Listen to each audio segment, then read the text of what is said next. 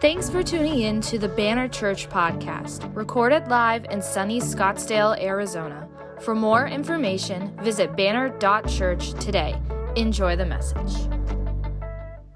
Morning, Banner Church. Morning. So good to see you all here this morning. Um, I am loving this weather that we're having. It's it's absolutely beautiful. I was so excited when I came out of my house this morning, and I was like, I don't have to just wear a t-shirt.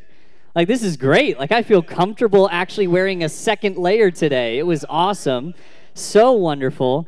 Um, today, uh, we're going to be continuing our series on confronting Christianity. The last few weeks, Pastor Josh has shared with us some amazing messages talking about some of the myths that are really prevalent in our culture about what Christianity is. And today, we're continuing forward in that, confronting the myth that science has disproven Christianity? That is the question that is before us. Now, I, as I was preparing this message, I, I, one of the things I really wanted to avoid is I did not want to turn this message into a, an hour long lecture where I just kind of give you principles of why I would say no, science has not disproven Christianity. Instead, my hope this morning is that this is a message of encouragement for those of you who are here who are in a season of doubt, who maybe you've looked at Christianity, you have friends or family members who see Christianity, maybe even you've had faith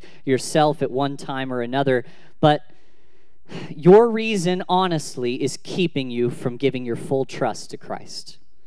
This morning, I want this message to be an encouragement for you, an encouragement for your faith, to show you that your mind and your heart can actually be united with Christ. That you don't have to leave your brain at the door when you become a Christian. That's the hope of this message. I also want to encourage those of you, maybe who yourself you're not in a season of doubt, but you have family members or friends who are in that place, and you don't have the words to communicate to them the reason for your own faith. I hope that today this will give you some of those words, some of the ways that you can express your faith to those people and bring them closer to God. So, you guys, are you okay if we go through that today? Are we all right with that? Uh, I think that. Uh, uh, one of the things I, I really want to bring up just from the outset of this is that science is awesome. I love science so much. I've been a science nerd since I was a little kid. Uh, when, when I was just a little boy, I, I remember that uh, uh, we had a loft up in, in my house that we grew that I grew up in, and there was a closet off to the side of the loft. And I remember one time I, I came to my parents and I said, "Is it possible? Can we take everything out of the closet because I want to have my own lab?" And uh, my parents were like, okay, I mean, don't become an evil scientist, but all right, yeah, you can, we can make you a lab. So I went up there and we took everything out, and then I started to collect. Um, you know, you know how boys are. I started like catching snakes and lizards and putting them in cages up there in the loft, which my mom was not happy about let me tell you right now. But I would do little science experiments up there, and I had test tubes, and I had all these critters around. It was so much fun. I've been a science nerd forever. And uh, that that science nerd within me was awakened once more a few months back, back in July, when the James Webb Space Telescope released its first images. How many of you saw some of those images that NASA released? They're incredible, beautiful. I think we have one here that we can put up on the screen right here. Just how majestic is this? When I first saw this, my heart leaped. The little nerd inside of me just was so excited. Now, for those of you who don't know, the James Webb Space Telescope is a hundred times more powerful than any telescope that has used in human history. And this image right here that you see on the screen is what people have been calling the cosmic cliffs. It is the Carina Nebula a momentous ex- expanse of hydrogen gas which has been shaped by streams of stellar wind particles and is set against a backdrop of stars that are thousands and millions of light years away from us. It is just awe inspiring. And when these images were released back in July, people reacted to them in some different ways. Some people saw images like this and they quoted Psalm 19 saying, The heavens declare the glory of God. Others, however, saw these momentous expanses and they thought, how ridiculous and small are all our petty philosophies and religions here on this planet. Uh, as Richard Dawkins, the famous atheist and scientist, said, the universe we observe, as in that picture, has precisely the properties we should expect if there is at bottom no design, no purpose, no evil, no good, nothing but blind, pitiless indifference. That's a very different reaction than Psalm 19. Which of these reactions is the right one? Science speaks something to us, to our minds and to our hearts, but there seems to be a difference in how many people are reacting. Does science disprove Christianity? Is the images are the images from the James Webb Space Telescope evidence that the, that this universe is just a place of blind, pitiless indifference? Or is it evidence of a God who loves and cares for us and who designed the world full of beauty? I think you can guess my answer to that since we are in a church today. I want to go through this by answering really three uh, more specific questions that I think will help us bring help bring us to a deeper understanding of why I would say that science does lead us to God. Here are the three questions. Number one, what do we mean when we say science? I think that there has been a great deal of confusion in our modern world by what that word means, and I want to bring some clarity to that today. Number two, can science and faith coexist? This is a big question. We have in our modern mind this idea that the church is opposed to science and that you have to make your decision. Are you going to be scientific or religious? And I want to say today that really that conflict is not as deep as you think it is. And then finally, is there scientific evidence for Christianity? And I think today, as we'll see, that in a sense there is. That our faith is not as blind as we sometimes make it out to be, but there is reason and evidence that we can rely on to say that our faith truly is true. So let's go through these together. The first one I want to answer is what do we mean when we say science? What do we mean? Well, science, if I could just give you guys a basic definition of what it is, a textbook definition, it would be this Science is a method of studying the natural world through experimentation a method of studying the natural world through experimentation. This is a method that was developed back in the 16th and 17th centuries, and it has proven over the last 400 years to be extremely effective. Science is awesome. It is a method of coming to understanding about the natural world that has revealed thousands of new discoveries. Because of science today, we have medicine that's much better than just cutting people open and bleeding them to get rid of a disease. Hallelujah for that. Thank you. I love it. Because of science, we have cars that we can drive around in. Because of science, we have air conditioning in Arizona. Oh, amen. Hallelujah. Hallelujah. Yeah. I would not live here if it was not for science and air conditioning. I, you would not find me in Arizona. Would not be here. Thank goodness for science. It's wonderful, this method of experimentation that reveals the mysteries of the natural world. But today, when people use the word science to talk about faith, they don't mean that. What they mean is something actually very different. What they mean is scientism. Here's what scientism is scientism is the belief that science is the only, someone say only, only, way to knowledge. And this is usually united to naturalism, which is the belief that nothing beyond the natural or material world exists. Scientism is best encapsulated, uh, I think, by the movie Nacho Libre. One of my favorites, one of my favorite movies of all time. There's a scene in the movie where Nacho gets upset because they're losing all these wrestling matches. He's trying to figure out what's wrong. And then he realizes his wrestling partner, uh, Steven, is not baptized.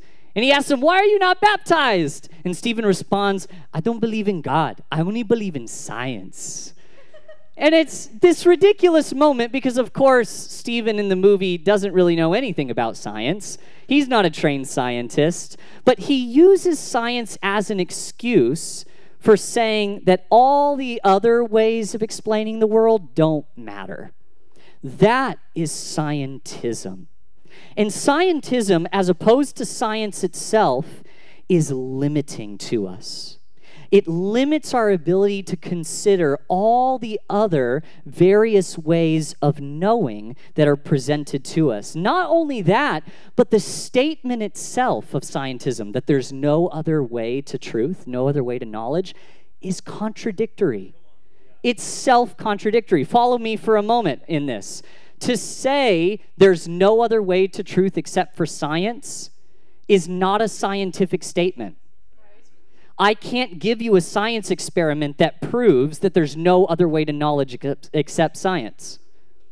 That statement itself is more a statement of faith than it is a statement of science.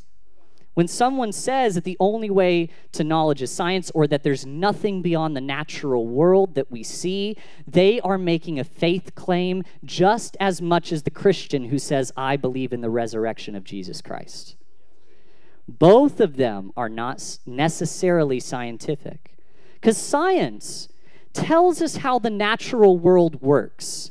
Beyond that, it can't tell us much. When we use it to study the natural world, it's awesome, but try to make it do something else, it's bad it doesn't work. Even Albert Einstein, who one of the greatest scientists uh, of our modern era, he knew this, and he wasn't himself a Christian. He said back in the 1940s, "You are right in speaking of the moral foundations of science." But you cannot turn around and speak of the scientific foundations of morality. In other words, Science can tell you how to build bombs, but it can't tell you who to drop the bombs on. Right? G.K. Chesterton, the British author, said it this way He said, Science is only splendid when it is science. When science becomes a religion, it becomes superstition. So, can science and faith coexist? Well, I think today something we really need to get clear is that science and scientism absolutely cannot. You cannot say that science is the only way to truth and affirm the truths of Christianity.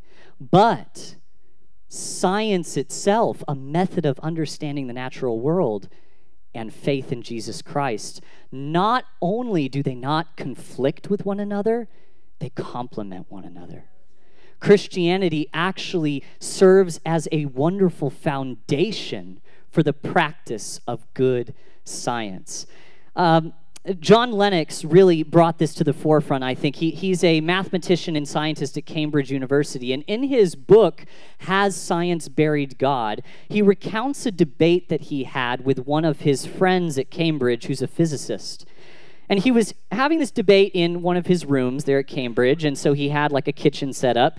And uh, the physicist was saying that science is the only way to truth, and, and really we can't trust religion because it's not verifiable and it doesn't offer the same thing. And John Lennox used this example for him. He took a pot of water and he put it on the stove and turned the stove on. And as the water began to boil, he asked the physicist, Why is the water boiling? And the physicist, being what he was, launched into a long explanation of how the water was boiling. He talked about the water molecules and how they were reacting to uh, high levels of heat, resulting in rapid vaporization. He talked about the chemistry that goes into this. And he goes on and on and on and on. And John Lennox just sits there patiently listening to him. He gets to the end, and John Lennox says, You've given me a wonderful explanation of how the water is boiling, but you haven't told me yet why. Do you want to know why? Because I wanted some tea. And both of those statements can be true, can't they? Both the scientific explanation of how the water boils and the fact that it's boiling because he wanted some tea can both be true. And I think that religion works in the same way. Martin Luther King Jr., himself a philosopher, put it this way He said, Science investigates, religion interprets. Science gives man knowledge, which is power. Religion gives man wisdom, which is control. Science deals mainly with facts, religion deals mainly with values. The two are not rivals, they are complementary. Again, G.K. Chesterton said this. He said, Science cannot impose any philosophy any more than the telephone can tell us what to say. See, a telephone's a wonderful tool. Science gave it to us, but it can't determine the course of your language. So too with science itself. It's a wonderful tool, but it's a bad master. I think that a lot of this misconception that there's a conflict between faith and science comes from a great myth that we've been taught to believe about the foundations of science back in the Middle Ages. All of us kind of have these images in our mind of this time where, you know, the first scientists start to make discoveries in Europe in the Middle Ages, and the church was violently opposed to it, and they start persecuting the scientists, and they're executing them and putting the de- them to death by, you know, burning them at the stake. But that is a myth it is not historically true in the slightest. Did you know that we do not have a single historical record of a scientist being killed because of their science by the church? Ever. Ever. Not one in the whole catalog of Western history has that happened. It's a myth that we've built up in the modern world. Not only has the church never killed people because of their science? But science itself arose out of a Christian context. Scientists began their work because they believed in the rationality of the universe. They believed that a good God with reason made a good world that was rational and well ordered, and that we, as people made in the image of God, gifted with a part of God's reason, were capable of discovering the well orderedness of nature. That's why science began in the first place. And it's no surprise that Christians were the first people in history to conduct, support, and finance scientific experimentation. In the 16th century, one of the early founders of the scientific method was Copernicus. And he, dis- he was the man who argued and discovered that the earth revolved around the sun as opposed to the other way around. Did you know that Copernicus, as well as being a scientist, was also a priest? After him, Galileo continued to do his work by inventing the telescope. Galileo was a Christian, and although he had some conflict with the church, he certainly was not persecuted to the level that we think today. Kepler, who came around the same time, who developed the laws of planetary motion, was also a professor of theology. Francis Bacon, the founder of the scientific method, he said back in the 17th century, a little science, science inclineth a man's mind to atheism, but depth in science bringeth men's minds about to religion. Isaac Newton, the man who discovered gravity and invented calculus. Uh, that's a bummer. I really didn't wish I didn't have to take calculus in school. He said that all of his work was done to glorify God and reveal his beauty in the world. Gregor Mendel, the father of modern genetics, was a Catholic monk who did all of his experiments in the back room of his parish church. Blaise Pascal, the mathematician and father of modern probability theory, said, There is a God shaped hole in all of our hearts, and God is the only one who can fill it. Francis Collins, the biologist who helped uh, uh, lead the Human Genome Project, said that our DNA itself is evidence that God designed us. And this is my favorite one. George Lemaitre, the astronomer who developed the Big Bang Theory, was a priest who said that he considered the Big Bang to be the moment that God spoke the universe into existence. Not only are faith and science not in conflict, but faith in God is the very ground upon which science can be conducted at all. C.S. Lewis put it this way He said, Men became scientific because they expected law in nature. And they expected law in nature because they believed in a lawgiver. In most modern scientists, this belief has died. It will be interesting to see how long their confidence in uniformity survives it.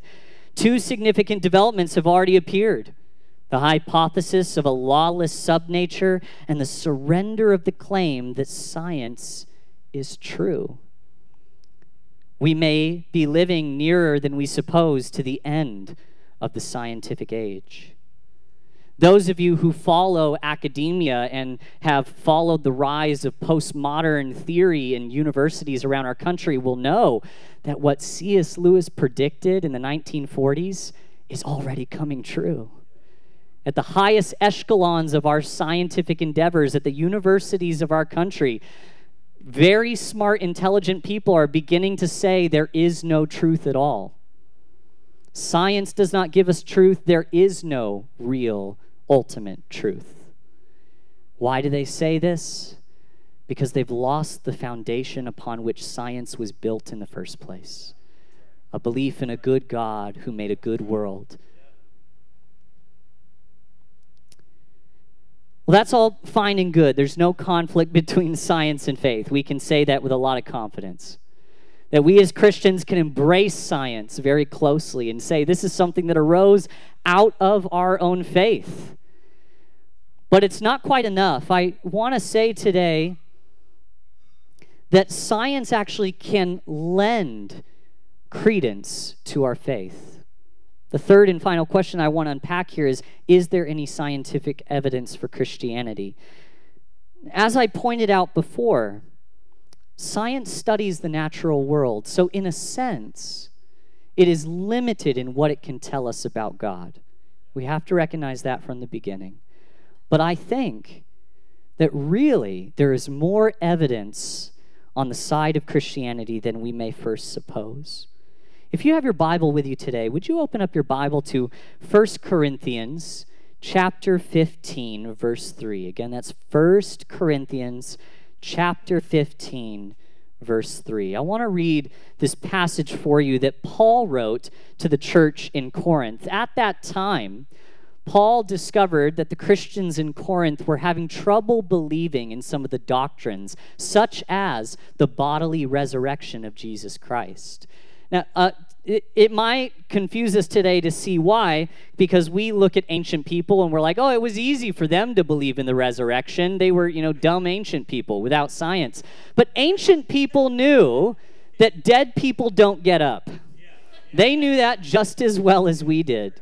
And so the claims of the gospel that Jesus rose the de- from the dead was as scandalous back then as it is today. And Paul wanted to encourage the church of Corinth in their faith in the following way. Listen carefully to this. For what I received, I pass on to you as of first importance that Christ died for our sins according to the scriptures, that he was buried that he was raised on the third day according to the scriptures, and that he appeared to Cephas and then to the twelve. After that, he appeared to more than 500 of the brothers and sisters at the same time, most of whom are still living, though some have fallen asleep. Then he appeared to James, then to all the apostles, and last of all, he appeared to me also, as to one abnormally born. For I am the least of the apostles, and I do not even deserve to be called an apostle, because I persecuted the church of God. But by the grace of God, I am what I am. And his grace to me was not without effect. No. I worked harder than all of them, yet not I, but the grace of God that was with me. Whether then it is I or they, this is what we preach, and this is what you believed. What this scripture reveals for us is that our faith is, in fact, based on evidence. I can't do a scientific experiment to prove that God is real, but then again, I can't do a scientific experiment to prove that my mama loves me, but I know it's true. And I know it's true because of evidence. It's not perfectly blind. I have evidence for it. And here we see that evidence. I believe here that, that Paul really shows us three ways in which we can gain evidence and trust for our faith. The first is historical he lists that there are eyewitnesses who saw the resurrected Jesus. He's not afraid to offer us that historical evidence. The second is that the gospel has explanatory power, it makes sense of the world that we live in, of the lives that we live. And then, third and finally, he offers the evidence of his own personal testimony of how God transformed his life. So I want to unpack these very quickly and then we'll, we'll come to the end here and, and pray. First one historical evidence. I love that Paul begins by mentioning the eyewitness testimonies in this verse. He points to the scriptures would have been written down by the apostles themselves and then says, You know these people who attest to the resurrection of Jesus. There's over 500 of them, and some of them are still living with us, which I'm jealous of the people back in Corinth. If you could have actually spoken with the people who saw Jesus resurrected from the dead, today we don't have that luxury. Today, we have to rely on the scriptures themselves, on the letters of Paul that have been given to us. But I think that these scriptures are actually more historically reliable than we sometimes give them credit. If you can allow me to just get technical for a minute, I'm, I'm, a professional historian, so let me give you just a little bit of how it is we determine the historical accuracy of ancient documents. When a historian wants to know how trustworthy an ancient document is, they do two things. Number one, they try to see how many copies of ancient manuscripts do we have that attest to the book that we read. Then they compare those ancient manuscripts together and they see how much overlap is there. How accurate are they to one another? And based on that comparison and how many we have, we can say whether or not an ancient document is actually trustworthy. So let me give you just a quick example. Uh, Julius Caesar, which I, I, don't know, is there anyone in the room who denies that Julius Caesar existed? No nobody here? We all believe? Okay, good, great. That's good. I'm glad you do. Julius Caesar was an ancient Roman emperor. He lived about 50 years before the birth of Jesus Christ, so pretty close to that time period. And he wrote quite a few books, the most famous of which is The Conquest of the Gauls. Of all his books, we have 10 ancient manuscripts, the oldest of which was written in 900 AD. That means it was written over a thousand years after Julius Caesar lived himself. When we compare those 10 manuscripts together, there is an 89% overlap, an 89% accuracy between them. And from that, 10 copies, 89% accuracy, we can say with confidence Julius Caesar definitely existed, and his books are pretty much true to the source material. What he wrote is what we're able to read. When we look at the New Testament, just get ready. Remember, Julius Caesar, 10 ancient manuscripts. When we look at the New Testament, there are 2,928 ancient manuscripts, the oldest of which was written in 130 AD. That means it was written less than 100 years after Jesus' resurrection.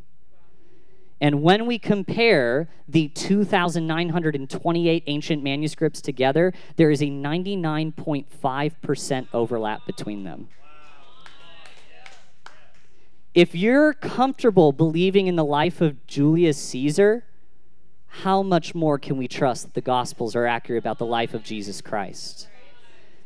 It's incredible. The historical evidence that we have for the truth of Scripture is it's overwhelming. And in this narrative, not only do we see things in the narrative that have given to us by Scripture itself, but it's attested to by other ancient authors. We see references to Jesus and to Christianity by ancient historians who themselves weren't believers, such as Josephus, Tacitus, Pliny, Mara bar Serapion, and Clement of Rome, just to name a few. It's overwhelming. The, the testimony of Paul himself and of the disciples who saw Jesus is relevant for our lives today and you can put your trust or your faith in it with confidence. Not only that, though, but there's an explanatory power to the gospel itself. Paul tells us in Romans chapter 1 verse 20 he says since the creation of the world God's invisible qualities his eternal power and divine nature have been clearly seen being understood from what has been made. When we look at the heavens, when we see images from the James Webb Space Telescope, when we live our everyday lives, we see that the world is both beautiful and yet also very cruel. Humanity is clearly gifted with dignity and intelligence, yet also cursed with sin and foolishness. We ask the question, why are we here? Where do we come from? Where are we going? And we expect an answer that makes sense. And Christianity offers a coherent explanation for all of that. A coherent explanation for the, why the world is so beautiful, yet also so evil, and what we can do about it. C.S. Lewis put it this way He said, I believe in Christianity as I believe in the sun, not only because I see it, but because by it I see everything else. The heavens declare the glory of God.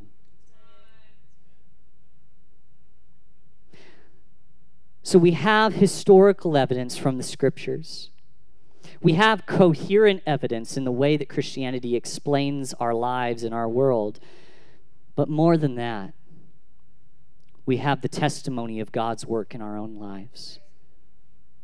Paul, in this passage, he uses his own testimony of how God transformed his life to prove that the gospel is true.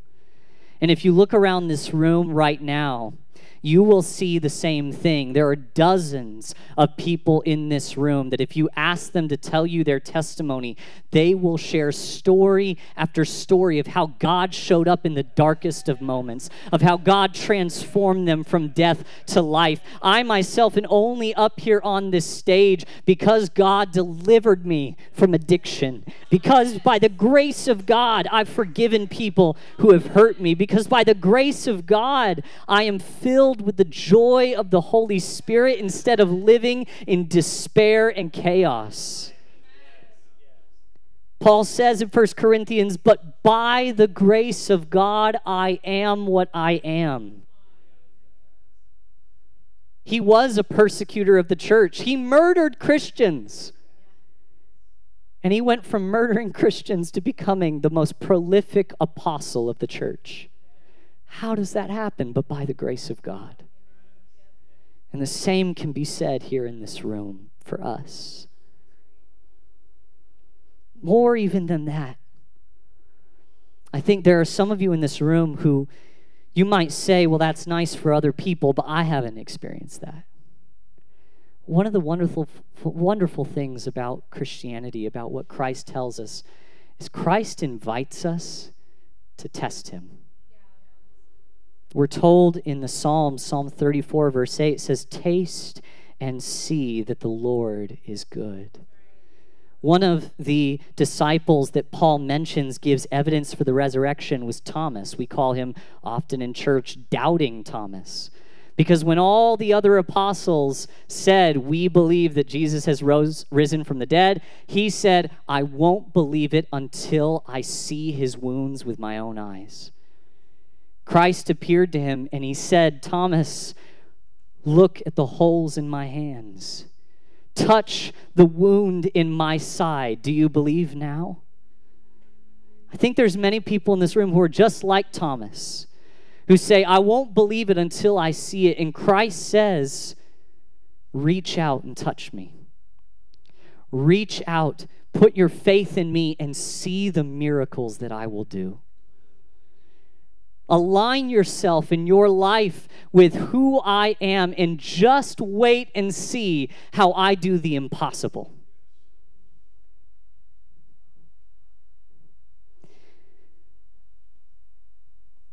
I'm a I'm a bit of a nerd, as you can tell.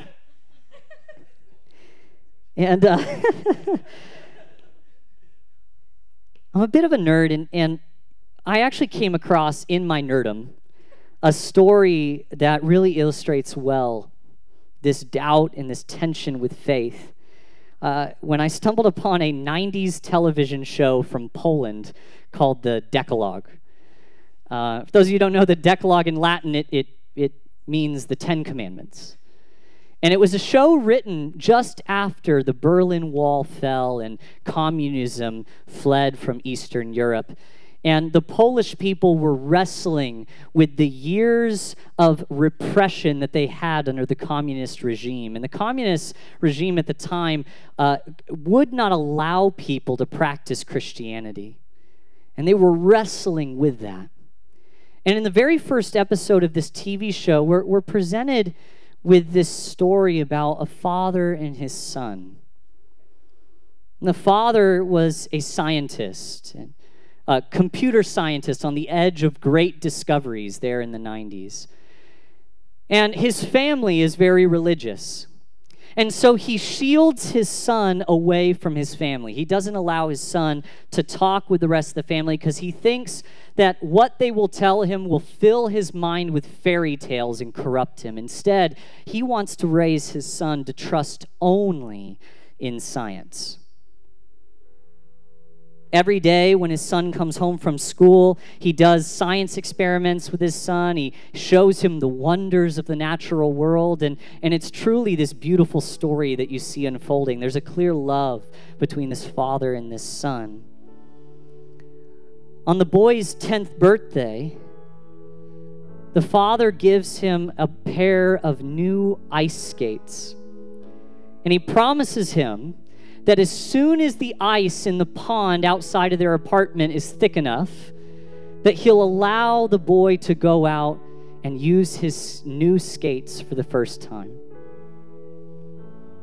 Day after day, the father walks the boy through a number of equations based on meteorological data to see when the pond is actually going to have thick enough ice for them to be on it. Every day they look at the data and they do the equations, and every day it's the same thing. Not quite yet, not quite yet, not quite yet. It's not thick enough yet. Finally, day comes, the boy comes back from school. They get the data um, from the weather service, they run it through the equations, and they come back positive. The ice is thick enough. It's time to go. The boy is so excited, he grabs his skates, he runs down the stairs, he heads out to the pond, and the father is happy that his son is finally able to use the gift that he got him. But then the unthinkable happens the ice cracks, and the boy falls through and he drowns.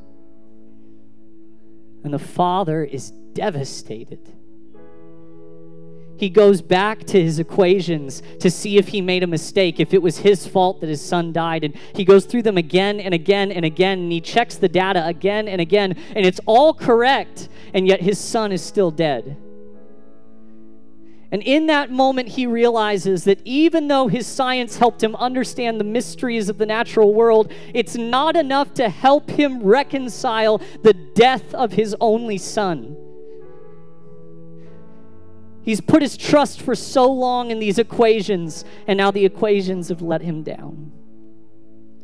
And in this beautiful moment in the show, he walks across the snow to an abandoned church that had been bombed back in the war. It's a symbol for his own broken faith. And as he steps into this church with a concaved roof, he looks at the back of the church where there's the shadow of where a cross once was, and he falls to his knees, looking up at the cross, the symbol of death, the symbol of suffering that somehow brings life. And he weeps before it. He crawls forward on his knees and he goes to the baptismal fount at the front of the church. And he tries to draw water out of it to see if he can baptize himself and cleanse himself, to find some sort of hope. And as he reaches in, he sees that the baptismal fount is frozen. So he picks up a piece of ice and he holds it to his head, hoping, hoping that just as that ice would melt, so would the hardness of his heart. Would you stand with me today?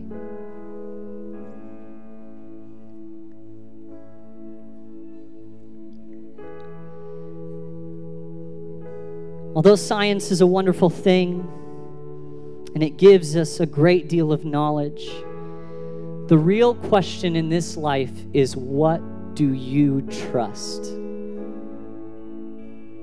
I want to pray for two sets of people in this room today. I want to pray for those of you who have been struggling with doubt. For those of you who, like the disciple Thomas, have struggled to believe in the things of God. But I also want to pray for those of you who have family members who are in that place, who have friends in that place and you want to minister to them the truth of the gospel, but you haven't really had the boldness to do so with your testimony.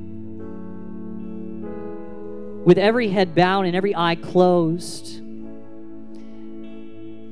if that is you today, if you're someone in that season of doubt, or if you are close to someone in that season of doubt and you need prayer for this, for the renewing of your mind, for the renewing of your friends and your family's minds, would you raise your hand in faith that God will meet you? Amen. Amen. Lord, we come before you today, even with our doubt, and we give it to you.